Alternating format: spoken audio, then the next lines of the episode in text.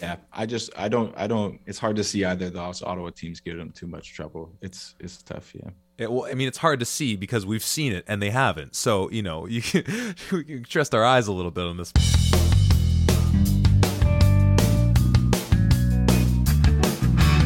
Hello and welcome to At the 55, your home for OUA football. Week five is in the books. We are coming down the home stretch. The football has been getting better and better. And uh, what happened, Nate? What what happened to our great OUA football this week? What what's going on? Did it, did it look better from your? Is it just was I too close to the action? Did it look better from Europe? What happened? I can't confirm the distance did not make it any better. Um, you know, following along this week, it was it was a bit of a rough week. It was a bit know, of a rough week indeed. but uh, man, just uh, you know, we'll we'll cut them some slack. Is some rough weather in some places, but I mean, golly, some some ugly, ugly, you know, offensive football in some games. You love defense and turnovers and things like that. Hey, maybe maybe this was the best week of, of football for you, but uh speaking for myself, I cannot say the same at all. I'm confident you can speak for more than just yourself in saying that, but we will break it down for you nonetheless because we love you and that's what we do. Uh, we'll, we'll, get it started off where we normally do. We'll give out some awards for the week. Uh, kind of going off your point there, offensive player of the week. Um, we have talking about this before we were recording. Um, bit of a limited uh, number of guys that might be vying for this award, but we'll start with the obvious if you were watching these games or just checking the the box scores afterwards. Um, we'll start number one. Uh, I'll highlight Keon Edwards, running back for the Western Mustangs. 29 carries, 171 yards, two touchdowns, which uh, thank you for doing the math I don't want to do and never want to do, but that 171 yards accounted for more rushing yards than the leading rusher from both Carleton, the whole Mac Laurier game, and then also U of T. Um, and we'll get to the over under the player prop for that one uh, that we set on that game. I'll kind of step on that right now. We had it for Edwards and Trey Humes, that two headed monster of a running backfield they have, breaking 200 yards on the day. And uh, Trey didn't seem to be in this game, but Keon almost smashed that on his own. So yeah, Keon's getting player the offensive player of the week. Um, where are you going with this one, Nate?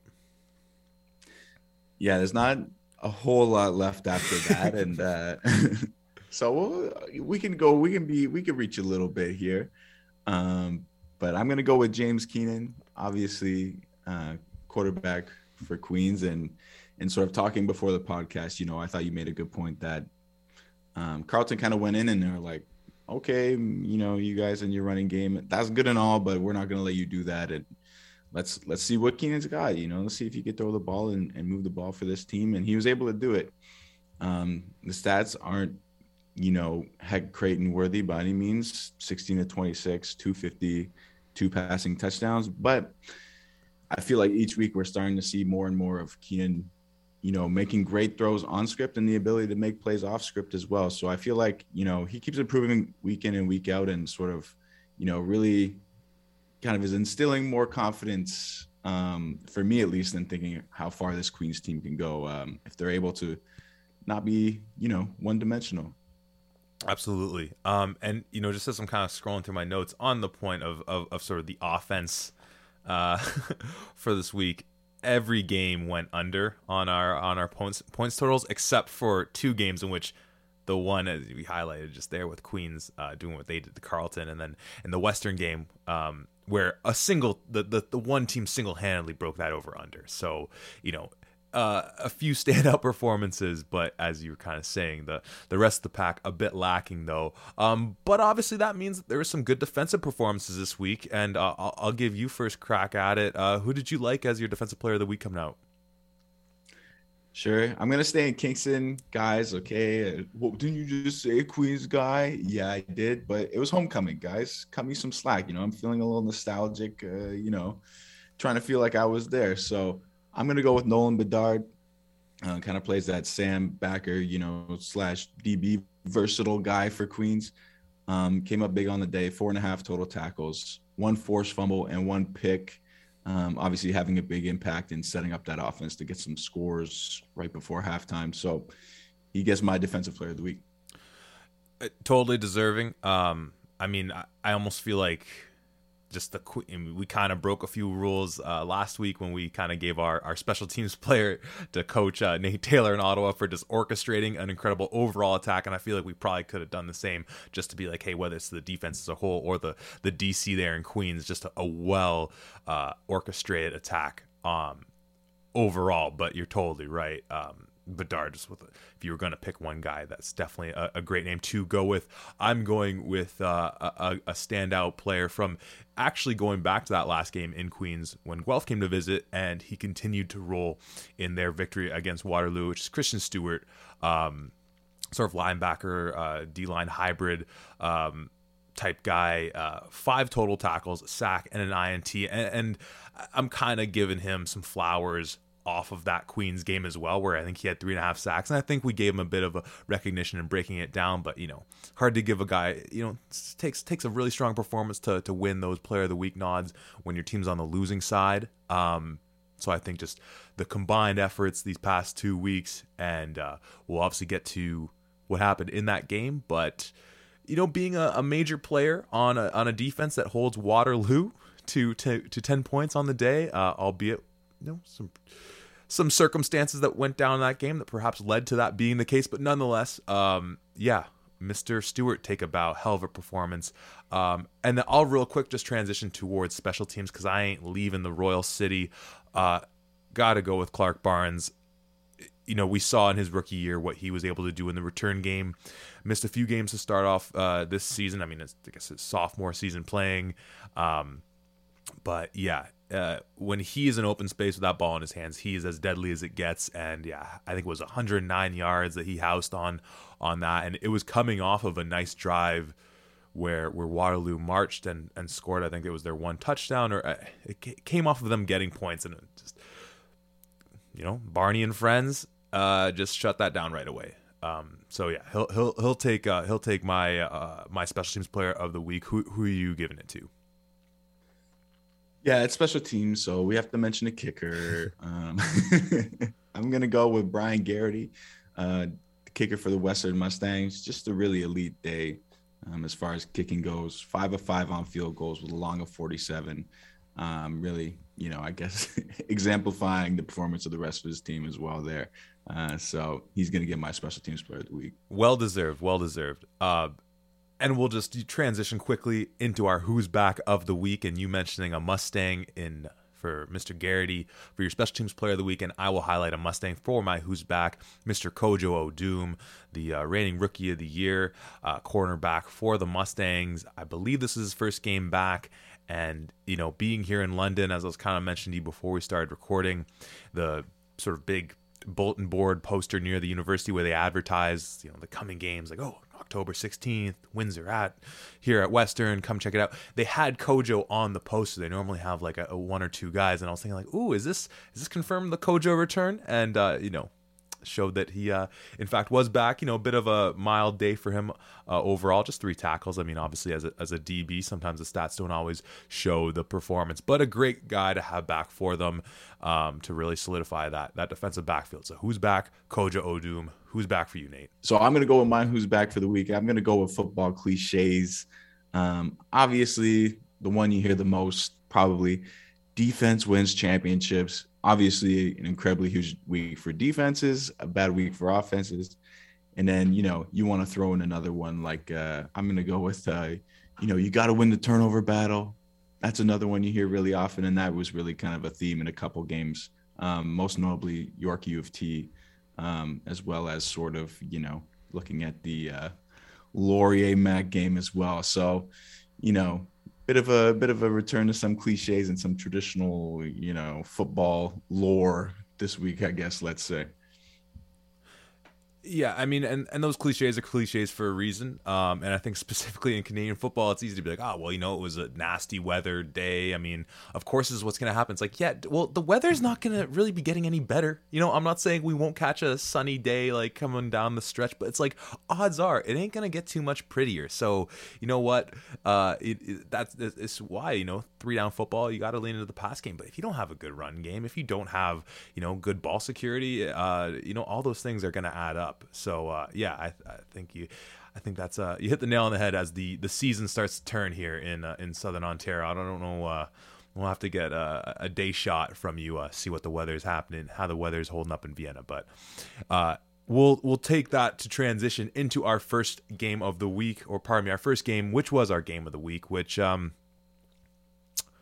might have been the worst game of the 2021 OUA season. It was the Argo Cup Part 1, the York Lions visiting the UFT Blues. Uh, final score UFT 25, York 2. Uh, line on this one. It just it hurts talking about this. This is like these are these are groans of pain having to actually discuss this one. Uh, U of T we said at minus three and a half for the game, so you get the you get the the bet there if you pick them on the win over under 45 pardon me 44 and a half points we are severely under on that front our player prop um you know say what you will of picking a kicker to have an over under on rush yards, but uh, you know, given that Mr. Chris McLean did his darndest in faking two punts on the day, uh, ended up on the underside of the 25 and a half rush yards that we set for him.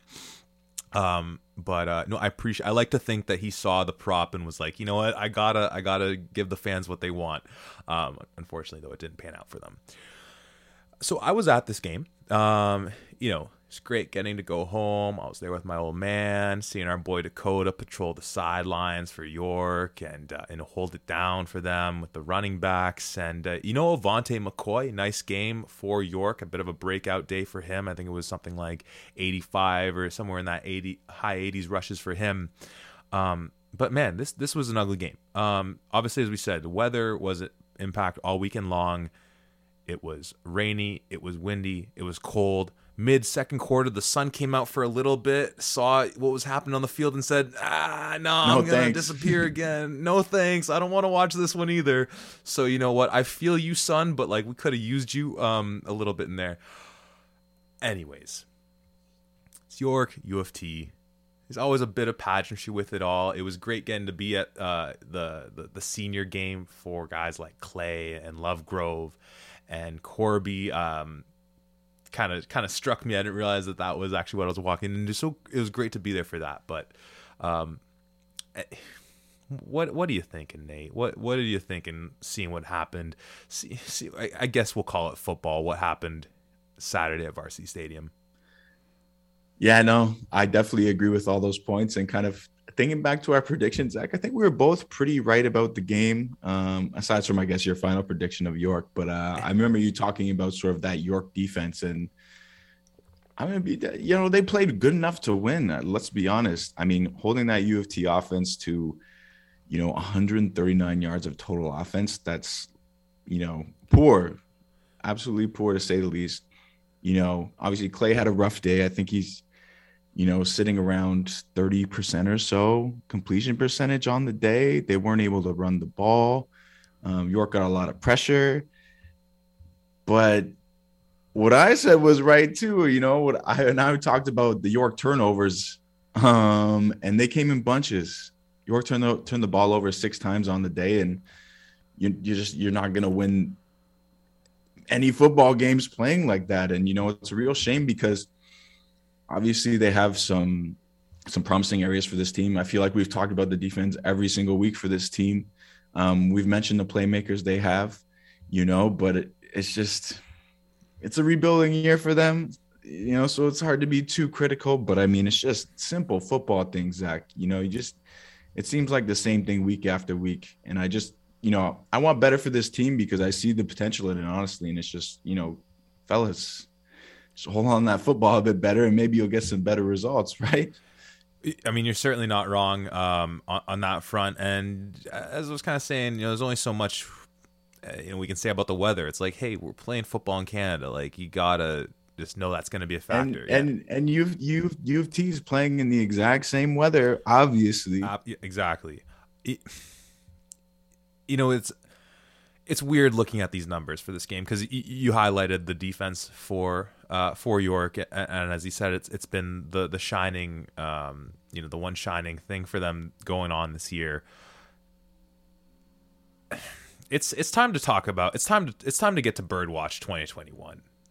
We'll see if I insert some bird calls in here as a little sound effect, but for, for, for now, we'll just stick with a little ah ah Birdwatch 2021. And what I'm referring to here is uh, a bit of an awkward talking point. Um, given the the head coach of the York Lions and who we've been seeing at the quarterback position, but I call it birdwatch because we got Noah Crane, Craney, and we got his backup Brady. It's, it's, a it's a it's a it's a bit of a reach, Zach, but I'll I'll allow it. I'll pass it. well, whatever you want to call it. Uh, I'm not. I'm. I'm. I'm not the quarterback in in this uh in this virtual room, but man, uh, a, we you know we talk about that defense. We also talk about that they have some really strong skill position guys, and we mentioned Avante McCoy having a really nice game for him uh, on this one. You know, say what you want about UFT's defense, run defense in specific. Uh, the Daly brothers doing their thing out there. Um, and some other guys that have been making plays for them this year. Um, at, at what point is this just uh, you know, hey, it's it's the guy at pivot. I mean, like I said, I'm not uh, I'm not the expert on this, but it definitely feels like you know what, maybe they can try switching up. We see Guelph, a team that by most measures is just a is by all measures probably is just a better overall team. Um, you know, rotating quarterbacks, trying to figure it out, see what works for them as well. We saw Western pretty much, you know, in that Laurier use that Laurier game to be like, hold on, maybe we don't know what's good at quarterback. Let's experiment. Let's try things out. I've talked a lot about how going back to the 2019 Queens season, who's it going to be between Keenan and Lacandro? Let's mix it up for a team that's had such little offensive success, it just kind of behooves me that they've stuck with Craney this whole time. And I really don't like taking shots at guys, and I don't intend for this to be a shot at Noah in this regard. It's just a little odd because there's a lot of things we like about this team, but the play at quarterback's been subpar. Yeah, well, I mean, we used the word developing kind of last week, and you know, there's only so long you can develop and i think you know it's good to kind of use the other couple examples and it's and it's you know Guelph obviously being the most prominent one this year and we saw action from all three quarterbacks in the last game against Waterloo so you know it's not out of the norm I don't love that kind of strategy but you know at a certain point um you know they're looking at a situation like I'm pretty sure their season's over. If they win out, then maybe there's a chance, but they have Mac next week and they finish with U of T again. I don't I don't I will say based on the results so far, it's unlikely. So now's the kind of time where you know, and this is not just that quarterback, but every position is kind of you have to start reevaluating things. Um, so it'll be interesting to see how it kind of develops going forward. But um, yeah, I think it's it's kind of a fair criticism of this team uh, up to this point.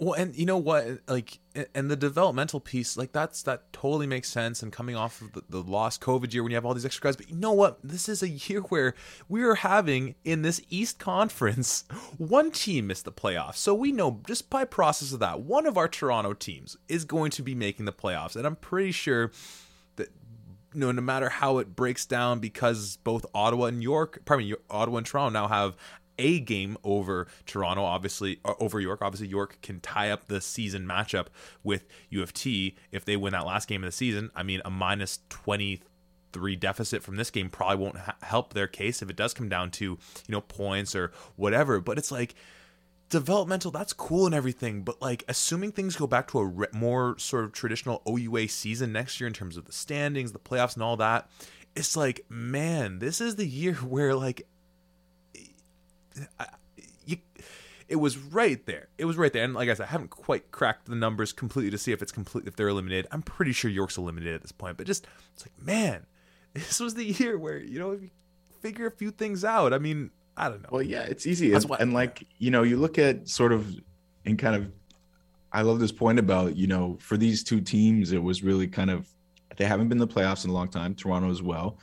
And you're right, this was absolutely the opportunity for someone, you know, York, I, they're looking at this in a rebuilding year, but watching this team, it's just some silly things that have held them back. It's not like I think they have the talent to compete with Toronto for that spot. You know what I mean? Um, but definitely looking looking at the flip side of the coin, you know, we talk about York a lot, but um, you kind of look at Toronto and you know what? It hasn't been pretty for them either. But when it came down to it and they needed to to edge out a, a very low scoring game against Ottawa, you know, the defense came through. They were able to do it. The offense played smart enough. They were going to turn the ball over and do the things to put themselves in bad positions. And it was sort of similar enough this week that, you know, at the end of the day, they turned the ball over a couple times, but, you know, they were able to gut it out. And, you know, they're I would say more deserving of this playoff spot. Absolutely. So congratulations to them. It's always nice to see a team lift the trophy at the end of the game, the good old Largo Cup. uh, so, you know, really happy for those Toronto guys because, you know, despite the circumstances of the season, moving into recruiting and things like that, having a playoff nod on your resume as a team, it, it makes a big difference. No, absolutely. And, and, you know, very very salient point in highlighting that Ottawa win because you know when it, when all when it comes down to when we're looking at how this season shakes out in, in the end of it, we're going to be looking at that week five or probably that week four loss uh, of York at Ottawa. Low scoring game. Uh, as we said again, special teams was a mess for them. Obviously, Dante got hurt in that game, tried to tough it out, and we saw them with I forget who it was as the backup kicker. I mean, kicking was atrocious for them. I mean, shout out for, to Chris, Chris McLean again for a really solid kicking performance by him uh, for U of T. Um, but you know, as you said, you uh, when it came down to it, what doesn't matter. It was eleven to ten final score. U of T got that W. York man, they had that lead late in that game despite the injury to Dante, despite being on the road, being in Ottawa. And it's just like, man, uh, it was there for the taking. Sucks, but it was there for the taking. It was there for the taking. Yeah.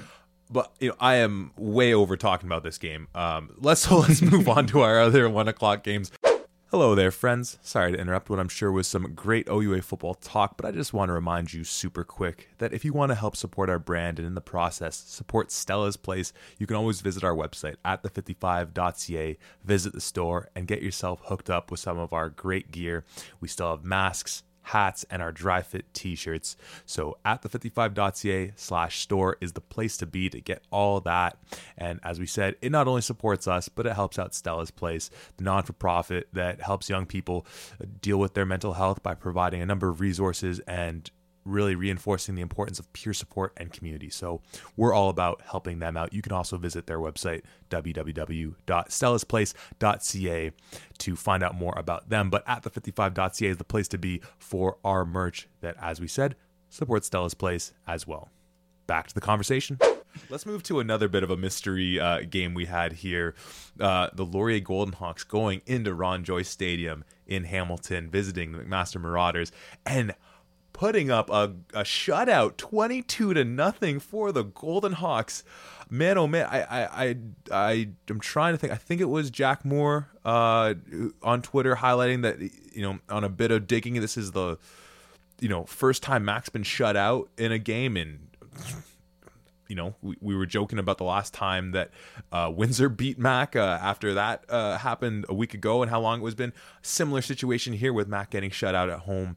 Um, yeah, 22 zip. Uh, you know, talking about who's back, uh, another you know viable candidate in this one, Connor Caracello, back at quarterback for Laurier, and uh, you know, not not a, a, super strong performance by him, but you have to imagine that just having him back perhaps galvanizes the guys a little bit. I mean, is impressive what we've seen for Elgersma, but I'm sure these guys know that the ceiling is higher with a veteran like Caracello. If you want to do the top five kind of OUA quarterback thing, he's definitely in the mix for that kind of five spot.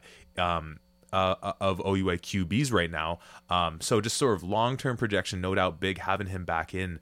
Um, but this game was weird because, you know, I wasn't watching this one live, but kind of speed going through it later. It's like, all right, you know, the, the muff punt, Laurier scoops and scores, and they score with the defense, which has been kind of the the story with Laurier, as we've said, like, hey, if they're going to be winning some of these games, uh, it's going to come down to them making plays on defense. And that's not just a, a sort of, well, if their offense isn't going to do it, it's going to have to be their defense situation. It's they actually have the guys to make it happen. It's not just a, well, it has to happen some way if it does. So it'll be defense. They have the guys to make it happen. And clearly that was the case here. But, you know, they, they went up whatever the score was in the first quarter, first half, and just it, it just became I mean, the, the, the before I knew it, the game was over. It it was like two quarters just vanished. I thought the stream like glitched out, and all of a sudden it's like, wait, six minutes in the fourth quarter, same score. What's going on? Andreas Dueck, they're putting in Keegan Hall now. Like eight sacks on the. What is? I wasn't watching this one with as much uh, uh, of a keen eye as you were covering it. Hand the floor to you. What do you? What happened here, man? What happened? Yeah, I mean, obviously, sort of game got off to a very exciting start. Um, you know, Laurier picks up Max muff punt, returns it for a touchdown. Seemingly, very next play or the play after, um, a pass goes through a Mac receiver's hands into the grateful Laurier defender's hands. He houses it. All of a sudden, it's fourteen nothing. And after that, it felt like it was like you know Groundhog Day um, Edge of Tomorrow is another great sort of time loop movie. It felt like I was just watching the same drives over and over and over again of seemingly not successful offense. Only eight points being generated by an offense in this game, Laurier's offense, the rest by defense. Um, and it was it was rough for both teams. Uh, Laurier obviously grateful to get the win, but McMaster, what is going on? And it's easy to say, oh, well, look at the Windsor game last week. They put up 500 yards of offense against Windsor. This is a completely different story as far as I'm concerned. Um, and it comes down to sort of, you know, I'm familiar with the Laurier. Probably Laurier. Probably um, I had my least success against absolutely during my career, so I can understand. Um, you know, Dueck and McMaster struggling there, but man, even I did not struggle this badly um, nine sacks on the day for the Laurier defense. Um, Dueck under 50 yards passing on the day. That is rough. Um, it seemed like every single drive started off with a sack. It seemed like they were constantly in second and 20. This was truly the game from hell for from hell for Mac. And now you're at the bottom of the OUA West. So some big, big consequences uh, from not exactly what we were expecting from this MAC team. Uh, yeah, I mean, and, and he said it about you know Andreas Dueck. I mean, it's I just I don't believe it. Looking at this these numbers, it just doesn't make sense. He's he's so talented. Like that, it's just like you can't.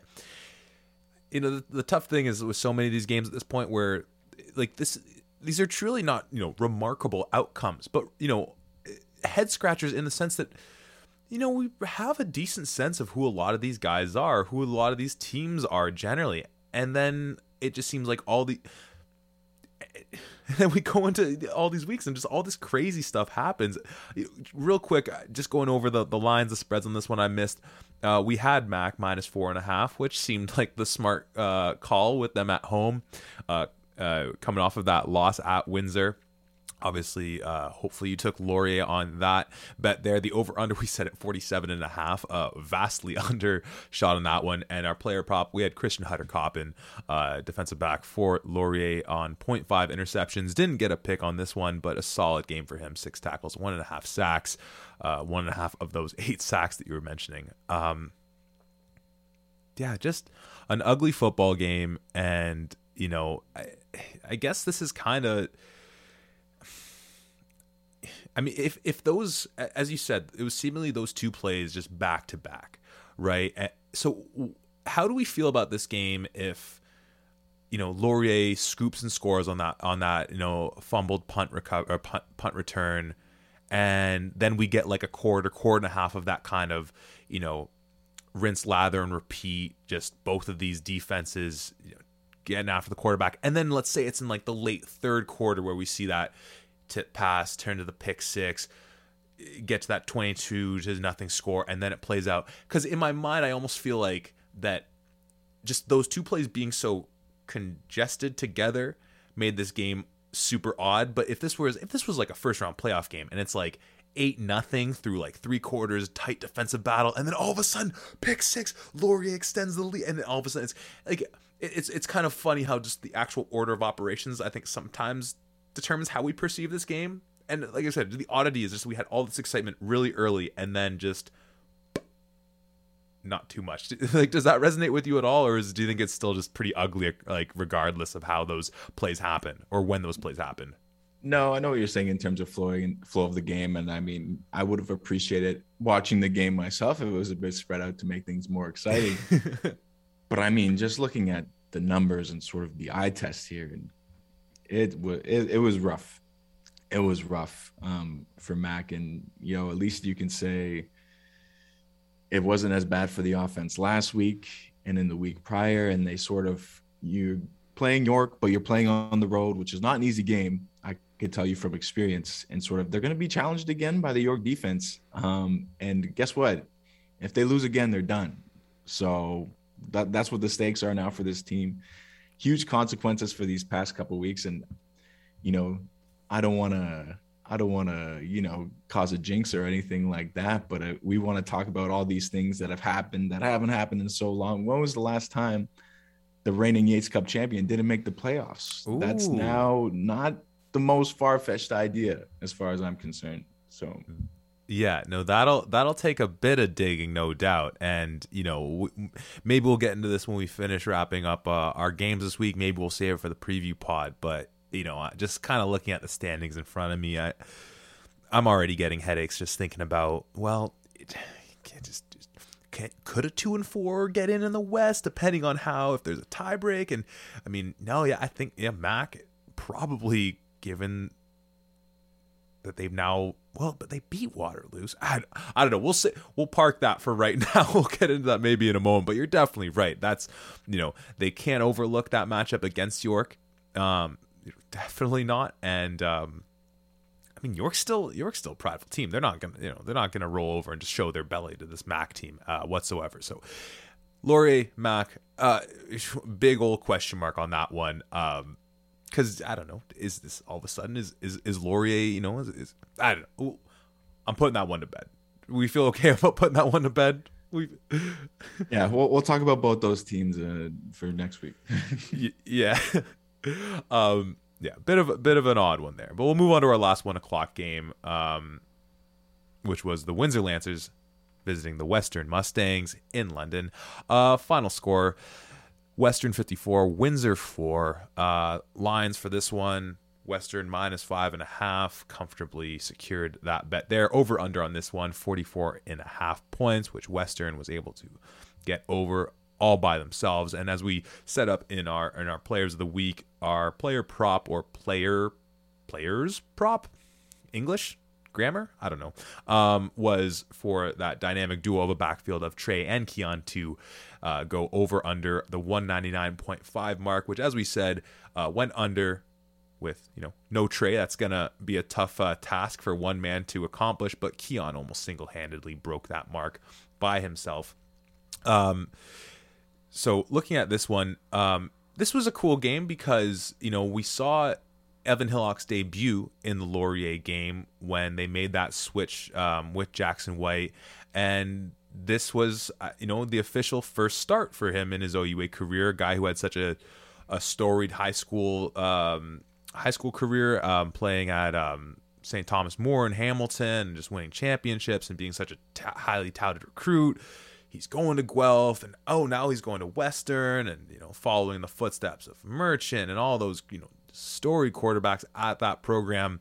And, you know, I, I want to kind of hand the floor to you to look at the day for him. I mean, 21 for 28, 281 yards, one TD, and of course, you know, with the the the support in the running game, that must be a very comforting feeling when you know you have a guy doing what Keon was doing in the backfield. But um, as far as just um, just starting with Evan's performance, what kind of thoughts did you have getting to see him in the you know his official first start in the OUA now. You know, it was really good, and it's funny you bring up Guelph because I think about how those Guelph quarterbacks did against Windsor, and it was not nearly as good as Evan. So maybe they're kicking themselves a little bit on that. But no, he was he was terrific. I mean, you look at 21 and 28, obviously that kind of efficiency from a first year kid, um, that's spectacular stuff. And the running game helps, but you know, at the end of the day, that's going to be the identity of this team. He's not going to have to do it all by himself, and sort of, he's going to just have to be there when they need him. And he was absolutely that today. And sort of, you know, as things goes on, he's a first year guy. You know, maybe he'll be a step back here and there, but he's only going to continue to to improve from here. And today was pretty darn good. So obviously sort of a pretty promising outlook if you're uh, if you're a Mustangs fan, kind of coming off you know the Chris Merchant years and the Finch years. Oh, what are, what's going to happen now? And sort of an interesting few weeks to start the season, but now you're kind of realizing, uh, you know, we're in pretty good hands here. Definitely, and you know, we were mentioning it in talking about that that Mac Laurier game where you know you look at the Dueck line uh, get not even hitting 50 yards on the day, and you think like, is there a typo? Am I missing something? You know, on the other side of things for uh, for Windsor, I mean, looking at our, our, our guy Sam Gerard finishing eight for 21, 52 yards, no TDs, no picks, um, and then uh, you know coming out for Carter Zinger later in that game. Uh, I mean, not the type of performance we expect to see from him, and and obviously this has been a team that you know, has relied on having a very stingy defense, having that uh what do we call it? That weird magnetic field, like force field that I guess surrounds Alumni Field in in Windsor that just makes opposing teams just. I think, I think it's the border, Zach. It's got to be the it's border. The, it's the proximity to Detroit, absolutely. Um, and, you know, and, and seeing a standout performance by you know standout performances by David Adeniran and and what he's been doing at running back, and you know the the thing I in in in in in checking out what happened in this game and looking at some of those other games and oh you know it, it, the the league's kind of had this feeling that we could probably pick four or five teams that's just like hey you know what? Any of these teams can just beat any of eh, can beat each other on any given day. You know you know mentioning as well the return of Kojo Odimo on that defense for Western and you know doing what they did even without Trey Humes in the backfield. It it's starting to feel like maybe Western and you know getting that you know Hillock now comfortable at quarterback. Are they kind of just becoming the you know the the bully that you know we we usually expect of them every year? Is this just were they just slow playing this year, being like you know we got some question marks we got to figure out you know, a few guys banged up. They'll come back midway through the year. Let's just focus that, you know, the six game season, it's going to be weird you know, a lot of teams, you know, the playoff structure is going to be different than years past. Let's just figure out, you know, you know, we know they know their identity of running the ball. That's been, you know, the case since day one. That's been the case since, you know, you and me were in diapers and before then.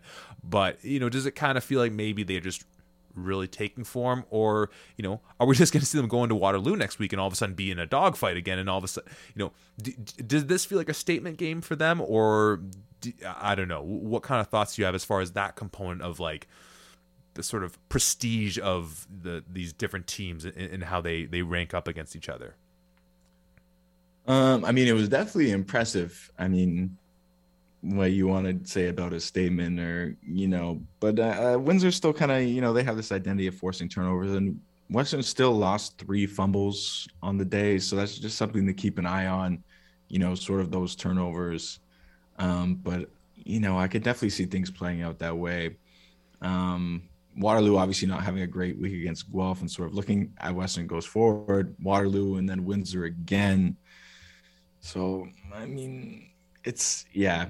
Just thinking about them playing any other teams in the league, it's it's going to be hard to pick against them going forward. I mean, coming off performances like this, um, as long as they're at home, I mean, you know, I, that sort of daunting feel of of being on that western sideline and the running game gets going. I've been there, and it happens fast. You know, all of a sudden you're down a couple touchdowns, and next thing you know, they put that 50 burger on the scoreboard, and you're standing there with your hand on your hips. So, I think if they secure that home field, then they're pretty much riding to sort of a Yates Cup, but in a season where I think it's the first time they haven't played Queens in what was it like 20 something years. I think someone comment, commented on one of our posts. So uh, I don't want to get too far ahead of myself, but it feels like Ooh. there are these two magnets kind of attracting one another. and as long as Queens wins next week, if they can make it, that game will be at Richardson Stadium, the best stadium in all of U Sports. So didn't even need to prompt you on that one. You know, hey, you know what? I'm ahead as, of the game now. As, as as someone currently living in London, as much as I would love that to be here at TD, I don't foresee myself getting to Richardson for any other game this season, unless it were the Yates. So I'm kind of pulling for that to to be the outcome as well, because whether it's Western or not, just Queens hosting that Yates, because I would love to get to see a game there. But you you mentioned sort of in talking about what we can kind of make of Western as a whole on this one. Um, you know, the, some of those turnovers, the fumbles, and you know, a hundred, uh, pardon me, a hundred, eleven uh, penalties as well for them losing the, the the penalty battle on this one and the turnover battle. Um, which is a bit uncharacteristic. So, you know, you know, as we saw in that Guelph game and that MAC game, kind of ugly football from uh, the the Marauders and Griffins respectively. There, um, it, it seemed like Western and maybe just being at home not maybe, no doubt, being at home kind of helps you weather those things, those kind of quick and, change moments. Well, and the the thing is too, Zach, is you look at yeah. sort of their opponent in Windsor, and you know haven't exactly been uh, blowing anyone away with offense during the year.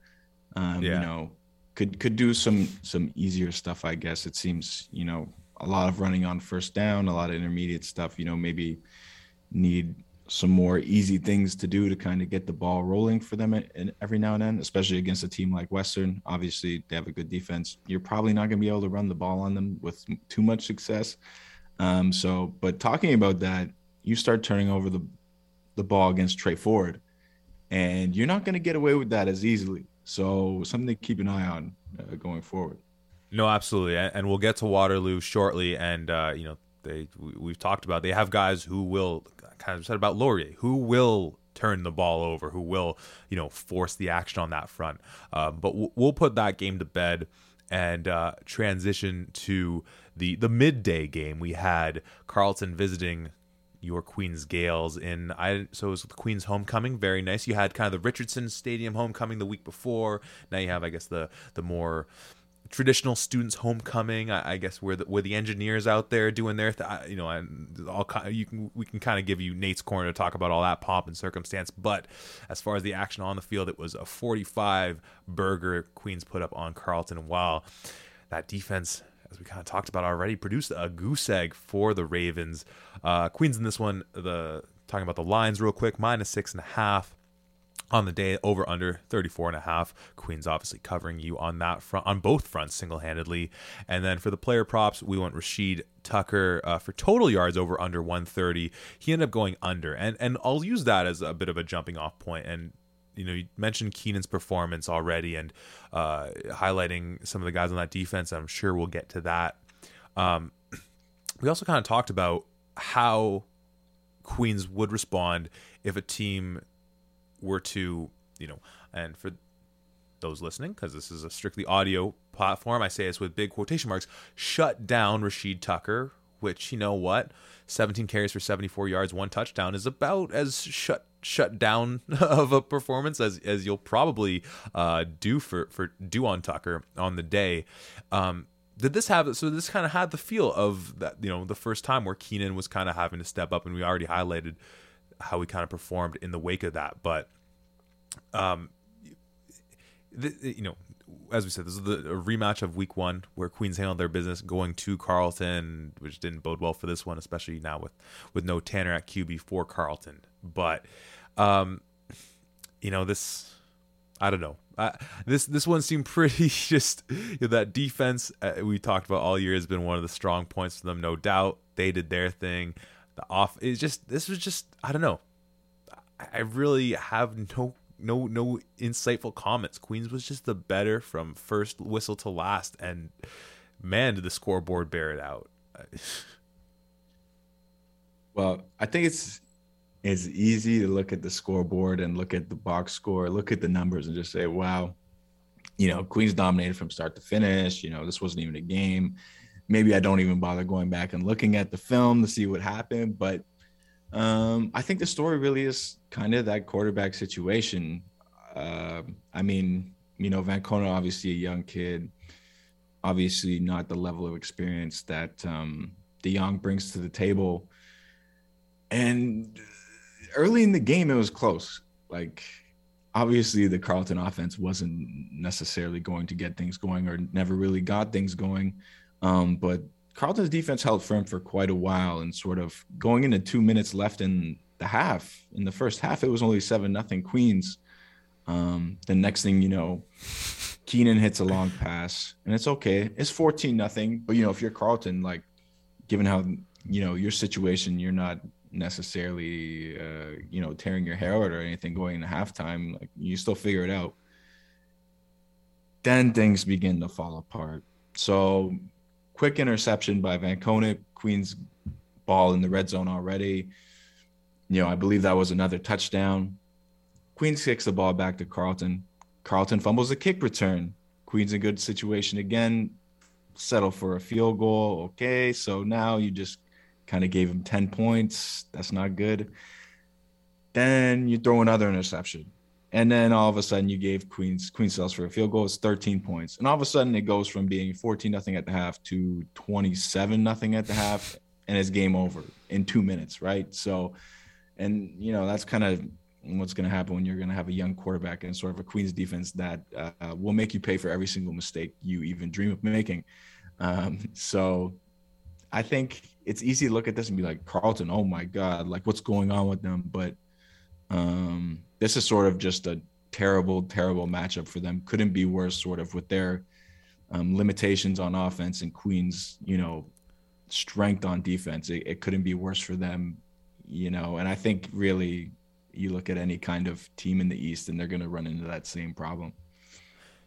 Yeah, and you know, I, I I I say what I'm about to say know, not to rub any salt in the wound for Carleton, but as you mentioned, kind of just to highlight how impressive this Queens defense was on the day. When you when you just straight up look at the Carleton drive chart and just see how those possessions ended, it goes punt, punt, interception, safety, punt, safety, punt, interception, fumble, interception, punt, safety, turnover on downs, interception, punt, downs, interception, safety, turnover on downs, game over that that's and once again i don't say that to you know we we kind of know what carleton's having to deal with just just stating some facts for everybody. Those are the just, facts. There's no opinions a, behind that. I'm just a guy reading numbers and uh you know it, those numbers are, are pretty gaudy. Um so i mean as you said it's looking like that whether it's at richardson or whether it's you know queens taking their show on the road that well, well, think, let me let me yeah. let me ask you a question, Zach. Please. Let me let me let me pull not so fast here.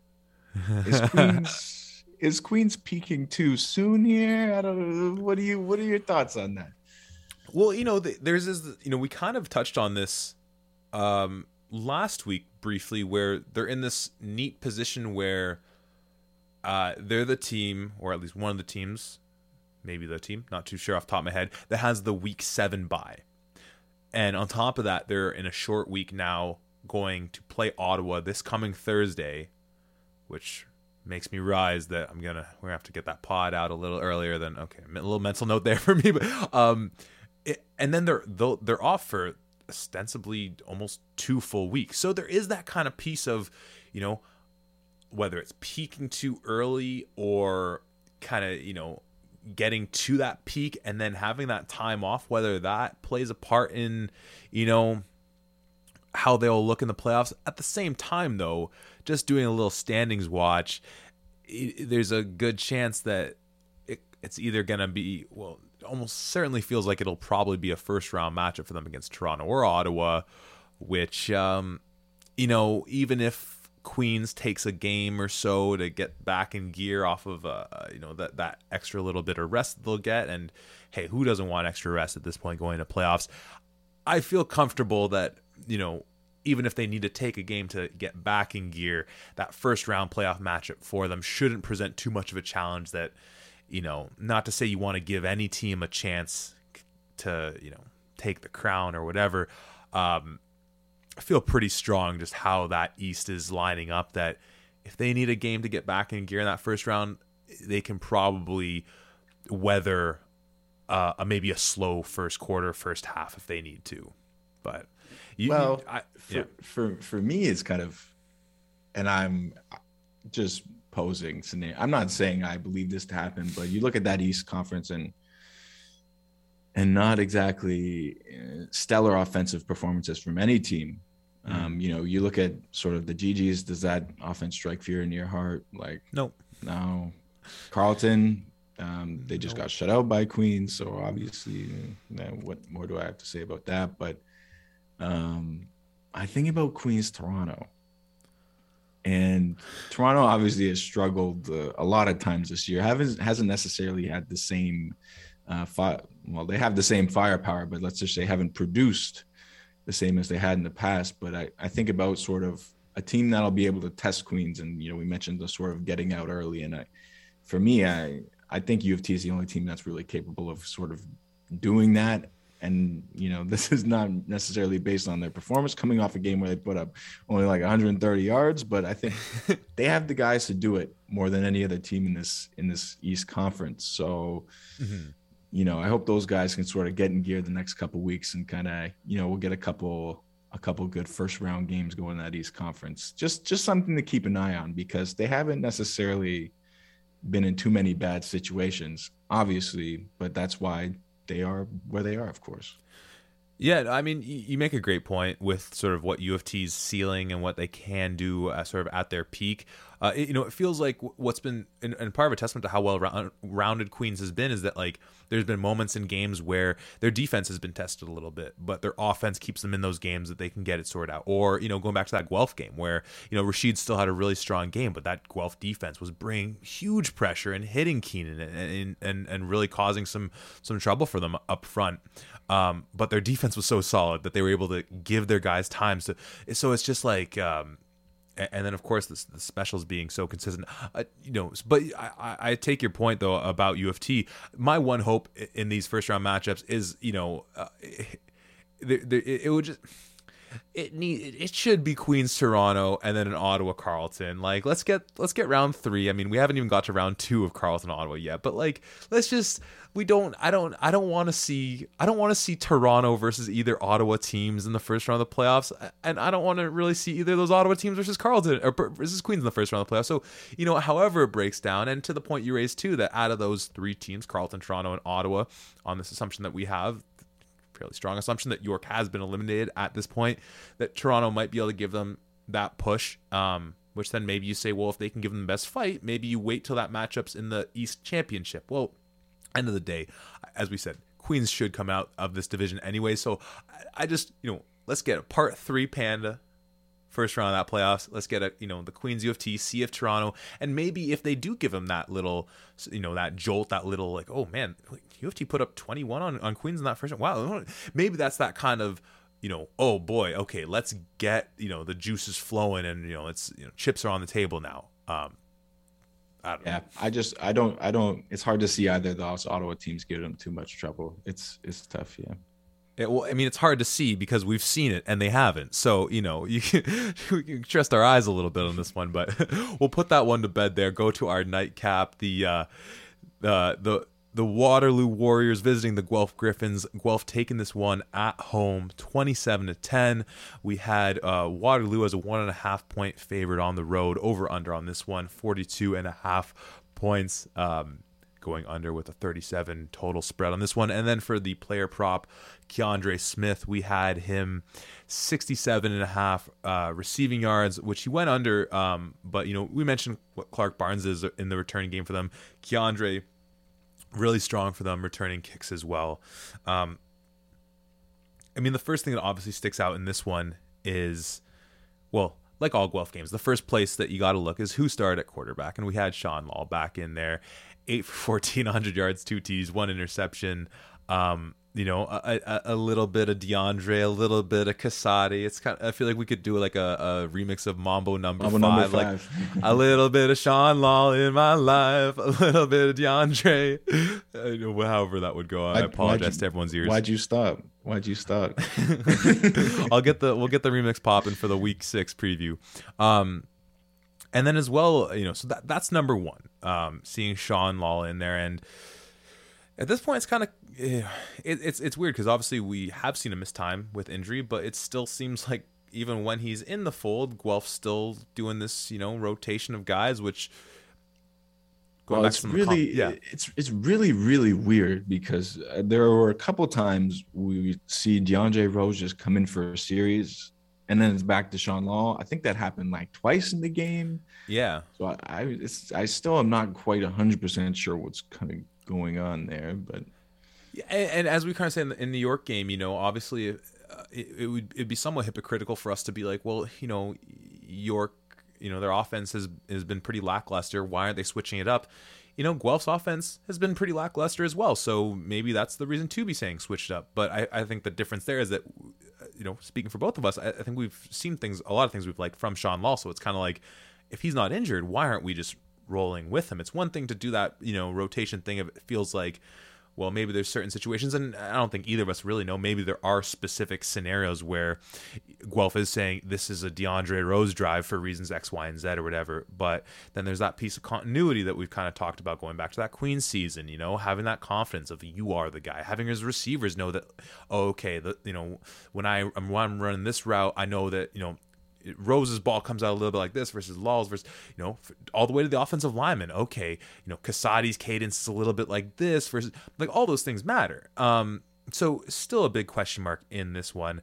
Um, but so that's number one. Anytime Guelph is playing, it, it, it got to start with the quarterbacks there. But speaking of quarterbacks, we got to look at the other side of the field because, of course, we know who they were taking on. Mr. Trey Ford, number five, and you know the numbers um, which is a big asterisk which we'll get to you know don't look um, you know awful by any means. 15 for 27 159 yards 1 TD 1 interception 171 rushing on the on the ground for Trey by himself on only uh, 15 carries for a pretty gaudy average. But the big piece in all this is the fact that I think it was mid third quarter we saw him leave. Um, with what looks like. Now you know, let's let's let's yeah. talk about that because sort of coming back to this one today. Um, obviously, six o'clock starts a little late here in Vienna, guys. So I pop that one on to this morning. Yeah. Um, but sort of a strange situation. Um, you know, it was sort of a a play where Trey was running down the sideline. You know, gets tackled out of bounds and it seemed immediately uh, every, the Guelph bench seemed like pretty. Con- he landed in the Guelph bench. The Guelph bench seemed kind of concerned about him, and then he gets up. He looks a little wobbly, Zach. Do I, is that accurate? Would you say being there too? Because he's kind of he's wobbling a bit. Yeah. Yeah. Well, I mean, I'll I'll, I'll say in, in responding to that, I'll, I'll, also mention that you know we were very uh, we were very privileged to get sideline access for that game. Um, shout out to Guelph. Shout out to you know number of teams that have allowed us to you know come check out the games, whether it's sideline access or otherwise. So from the sideline, a little harder to gauge sort of what was going on. I think I actually missed the play when he went out. But yeah, you could see when yeah. they had the staff, you know, kind of helping him off the field. It well, it, it looked had, weird. There were some guys, you know, kind of holding him because he was it seemed like he was stumbling a bit so he had some guys holding him and then he signed, sort of caught himself and he's trying to walk back to the huddle. And then the waterloo training staff comes over and he's yeah. like trying to dodge them and and move out of the way. Someone tries to put their hand on him. He's like no no no no like i'm still playing i'm still playing. And so it seemed like it was some kind of concussion protocol type thing and obviously always better safe than sorry in that case. But um, from that point, the game was was pretty much over. But luckily, you know, and we talked about this before. It seems like he will be okay. Um, hopefully for this weekend going forward. So, and he was on yeah. the sidelines, up talking to guys and stuff after it. He didn't seem, you know, like he was too too shaken up or anything like that. I mean that that that that's kind of the impression I you know more the impression I got you know being kind of that that close to the action where like I said having missed the play and, and seeing him kind of being helped off the field and and then you're seeing him take the pads off and then you're kind of doing that like okay all right he's you know we saw him tweak his his ankle a little bit in the Battle of Waterloo and so I'm thinking like oh okay maybe it's just that.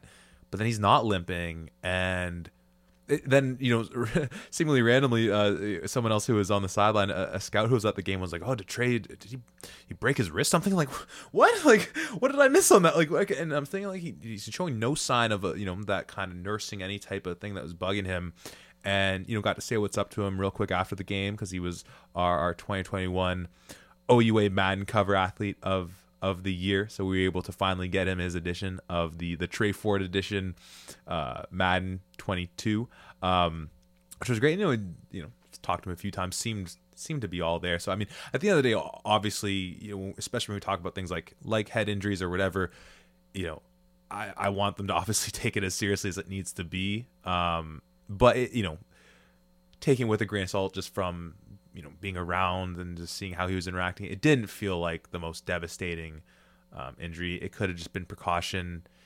Obviously, you know when we look at the standings, we have now this crazy, you know, four two and two teams in the OUA West. So it's it's not as if, you know, like I can't imagine Waterloo was thinking, well, you know, we probably already have our ticket to the dance punched anyone can kind of beat anyone. So you know what? Why don't we just take extra precaution on this? Um, so you know, it, it a little weird because that was my one of my first thoughts. Like, well, maybe it's just you know, as always, better safe than sorry. But you know, it didn't feel like exactly you could just say like, well, you know what, we can just sort of put this one to bed, and and he'll be back, and we'll be back, and it'll all be good because you know that's if we've seen anything so far this year, there there are no promises. So yeah, and in, in talking about playoffs, I can't say I was really impressed with either team.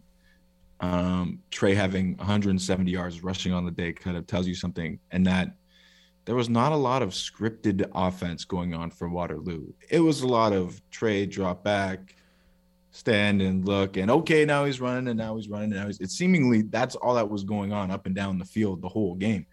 Um, so, you know, obviously, it can be productive in some cases, but Waterloo was not able to finish drives. They were not able to make field goals. And honestly, watching, they were definitely, you know, kind of, I thought the better team definitely offensively throughout the game. Mm. I was not impressed with Guelph whatsoever. And we'll get into stock wash in sort of our next episode. but, uh, you know, let's just say maybe I'd be feeling good to kind of sell high on that one kind of after this this big win for them. But some yeah. real, real concerns from that Guelph offense obviously they're lucky to get the kick return touchdown. Another one of the touchdowns was set up by the punter dropping the snap at the one yard line for Waterloo.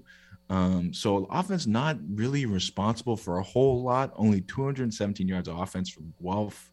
Um, so some real concerning stuff um, for that front for them, and it's still looking like a work in progress. And you mentioned all those teams stuck at two and two. I do not feel confident at all in telling you who will be one of those that drops out. So, and maybe there'll be two of them that drop out for all we know.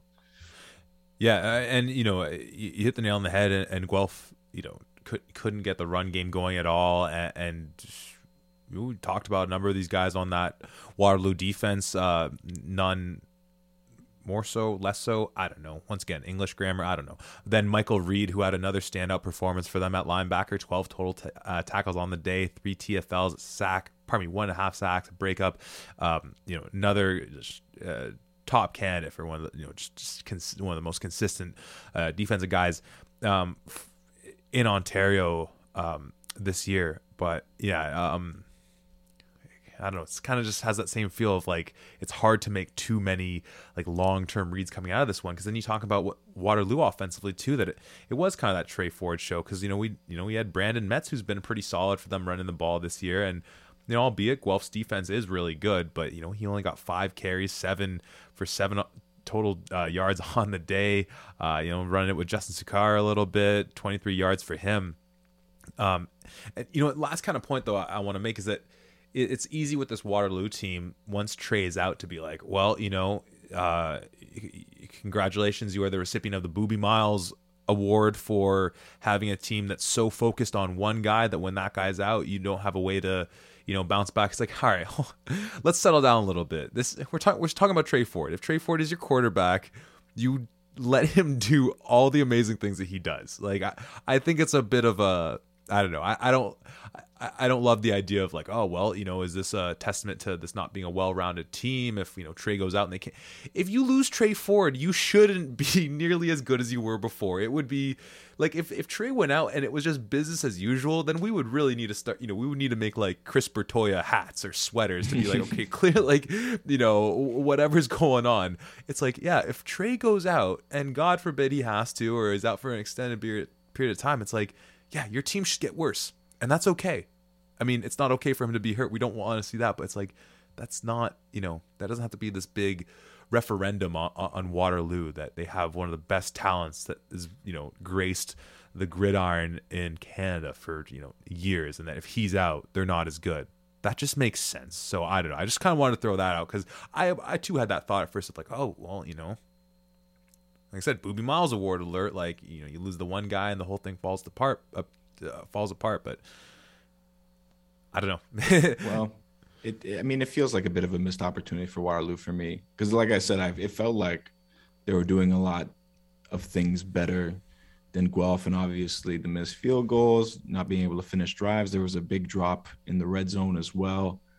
Um, and now you have to play Western at home, who is seemingly getting their thing together at the right time and rolling over people. And then guess what? You got to finish with Laurier, who seemingly is also heading in the right direction and uh, making people sweat a bit too. So, uh, a lot of exciting football to be had going forward. But um, Waterloo and a lot, of, I guess, maybe there's no point in saying this, but no sure things in the OUA West by any means.